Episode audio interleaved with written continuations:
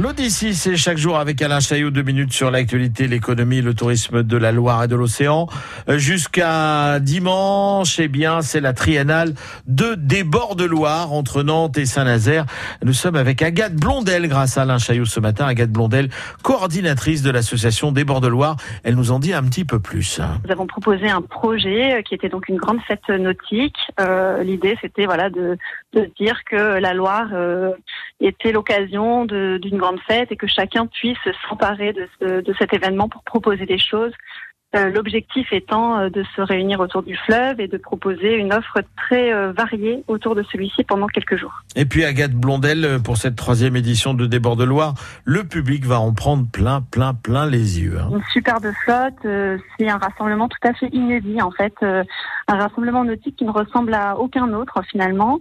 Euh, L'objectif n'est pas tant d'avoir euh, des milliers de bateaux euh, sur l'estuaire. De toute façon, nous n'en sommes pas capables en termes d'infrastructure et d'accueil. L'objectif est plutôt d'avoir une flotte variée dans sa composition. et on a l'immense honneur pour cette année de recevoir le Bélem, évidemment, l'emblématique Bélem, et également l'Hermione pour la première fois dans l'estuaire. Donc euh, l'Hermione, frégate euh, du XVIIIe siècle, qui a coulé au large du Croisic à la fin du XVIIIe siècle et qui a été reconstruite à l'identique dans les années 2000. Et voilà, c'est la première fois qu'elle vient dans l'estuaire. Et ce qui est euh, intéressant, c'est qu'autour de l'Hermione et du Bélem seront réunis différents types de bateaux, à la fois des bateaux qui travaillent au quotidien euh, au port de Saint-Nazaire, mais aussi des bateaux de plaisance, des bateaux de plaisance à la fois maritimes ou fluviales.